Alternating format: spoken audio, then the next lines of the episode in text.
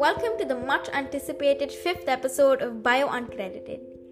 I'm your host Nivrrithi and I'm super thrilled to be back. So in this latest episode, we are diving headfirst into the archives of world history, viewed through a different lens. We're taking a wild ride into the beginnings of biomimicry before it even had a name. We're basically going back in time to when people had to rely on their instincts and keen observations to survive. We are going to uncover how nature's incredible designs influenced human creativity centuries ago, which laid the groundwork for the modern concept we recognize today. And you know what every history teacher emphasizes, right? Chronology is important. So let's give those history buffs some credit and start with the very first time someone thought, hey, maybe it's time to look at how nature does it. It's a lot older than you might think. In the Paleolithic era, early humans realized that certain stones could be shaped and sharpened to mimic the cutting edges of teeth or claws found in animals. Our predecessors, without formal scientific knowledge or terminology of course, were essentially practicing biomimicry by imitating the forms and functions they observed in animals and plants. They recognized the efficiency and effectiveness of natural structures and adapted them for their survival needs. For example, flint knives.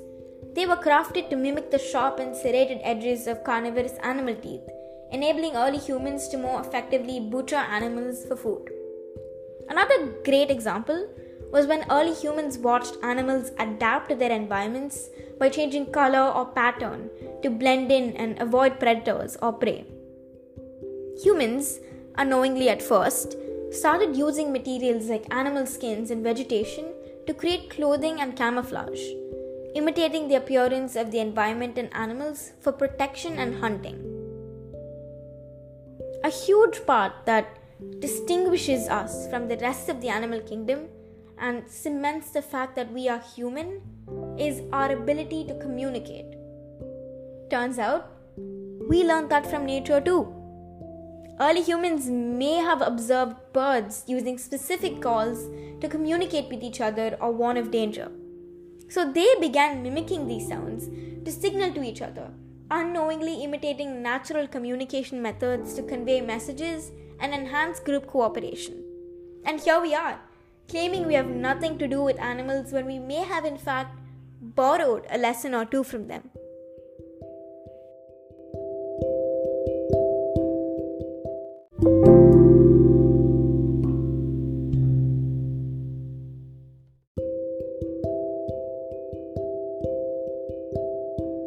Moving on, after early humans got the nuances of surviving in the wild, they used their surroundings and previous knowledge as an advantage and built civilizations from scratch.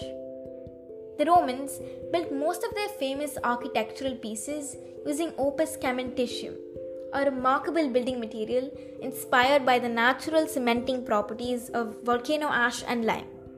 This, if you are a chemistry geek, you will know as the pozzolanic reaction that leads to the formation of strong and durable CS8 crystals.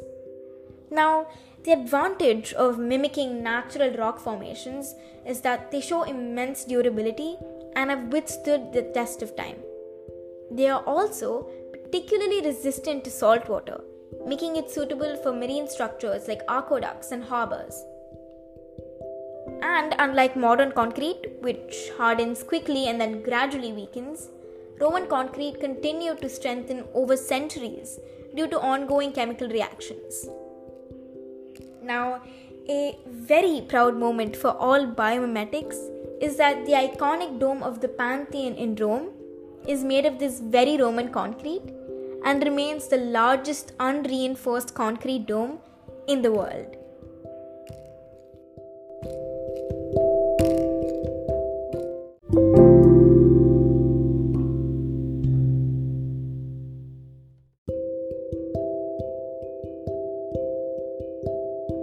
Skipping a few hundred years, we come to 3rd century BC, precisely when the Archimedes screw was invented.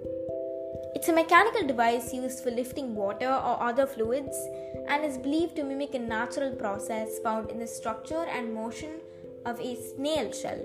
And here's why. This screw works by turning the screw blade within a tube or casing. As the screw rotates, it scoops up the fluid at the lower end and carries it upward along the spiral path, eventually discharging it at the top. This lifting action closely mimics the way a snail moves fluids within its shell. You see, snails have a unique organ called the radula, which they use to pump water or mucus through their shells in a spiral motion. The advantage of taking inspiration from a mollusk is that the gradual continuous rotation of the screw allows for a steady and controlled lift, which is highly efficient for various applications, such as irrigation and drainage of mines and raising water from wells, all important tasks for the Greeks and Romans.